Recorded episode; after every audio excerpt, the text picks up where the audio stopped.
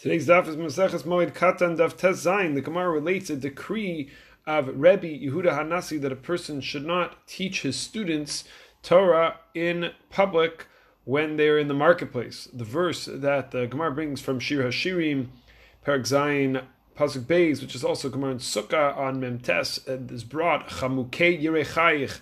That's the meaning of the words, the thigh of this very beautiful woman and the words, those words are the words of Torah being compared to the thigh.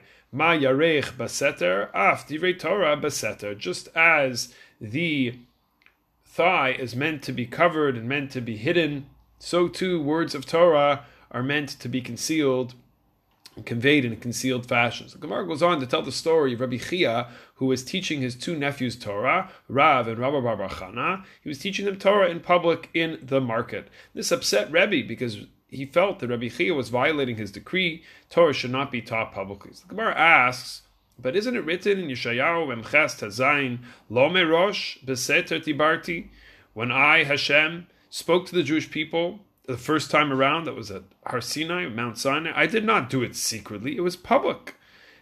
So why did Rebbe make this decree?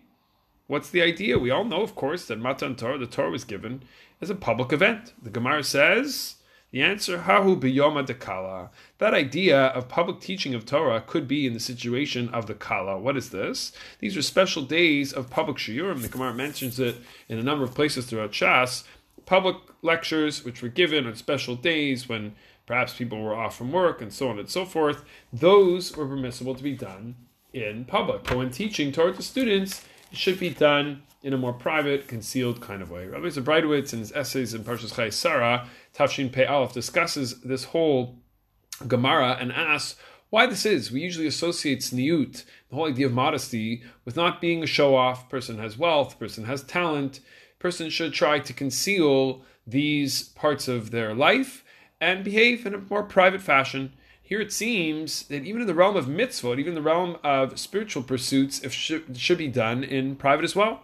Not just in the realm of giving tzedakah, as we know that is a, high value to give charity in a private fashion, but even when it comes to other mitzvot and even teaching Torah. So the answer is based on idea brought in Mesilas Yesharim, Mesilas Yesharim, the great work of Musar, of self uh, development, spiritual development of a person. 16th parak, Midata Tahara, where the Ramchal, Moshe Chaim Luzzatto, the author of the Mesilas Yesharim, explains the danger of doing mitzvot publicly. In one sense, is that the danger is that a person may not actually be doing the mitzvot 100% l'shem shamayim. By doing it in public, it creates a potential that a person's going to do those mitzvot and do them in a self-serving reason for the honor and title and so on. Therefore, in general, it should be avoided. That's the idea of the. Nevertheless, the in a later parak, in the 20th parak, in the famous essay of Mishkal HaChasidut, this idea of, of having a balance, which means is there's always going to be a consideration and a counter consideration of every action. On one hand, being modest and being concealed in one's in the way one in, interacts and impacts and does good, but at the same time, we've discussed in a number of uh, previous shiurim the idea of inspiring people through the modeling that a person does. Being a role model, perhaps there would be a time and place for doing the doing the mitzvah in public. So in our Gemara, Rebbe got upset at Rebbe Chia. He said, "What are you doing? You have two students. It's not. This is not the context. This is not the right setup for a public shiur of Torah. So don't do it. Don't do it in public. Go do it in home. Go do it in a beis midrash." So on and so forth, in a place that has less of a fanfare. When it comes to the Yarche Kala, the Yomei Kala, go ahead, go ahead, advertise, put up posters, make a big noise about it, market the, the shiurim, and so on, let people know. If a person knows uh, more people are going to come to a shiur, matov is great. Then let's let let's get the word out. Let's should reach more people. But if the shiur already happened, it happened last week. Now we're going to go. We're going to make a whole press release. We're going to send pictures and let people know this took place. How many people really are going to be inspired by that?